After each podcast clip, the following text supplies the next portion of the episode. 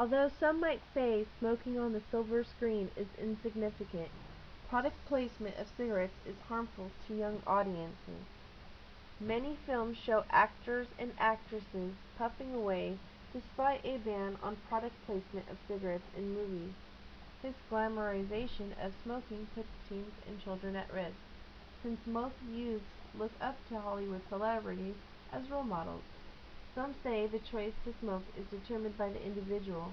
However, product placement of cigarettes in films is detrimental to easily influence youth. The movie mm-hmm. industry recognized the potential danger posed by product placement of cigarettes in movies by placing a voluntary ban in 1989, forbidding cigarette companies to compensate movie makers for placement of their products in films.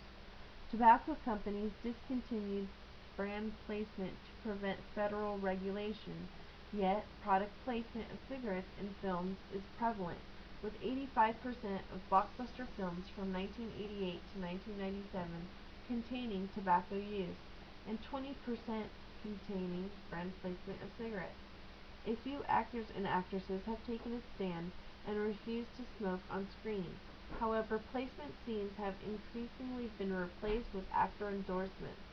The volunteer ban on product placement of cigarettes in film is a testament to the potential danger posed to younger audiences.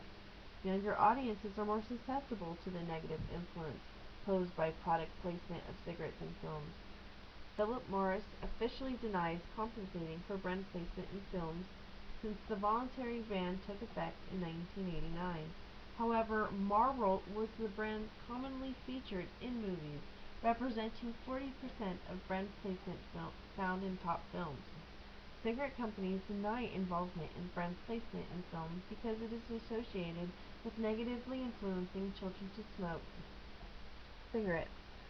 Studies have been conducted to determine the effects of brand placement of cigarettes in movies on children, concluding that children who were exposed to smoking in films had an increased risk to try cigarettes.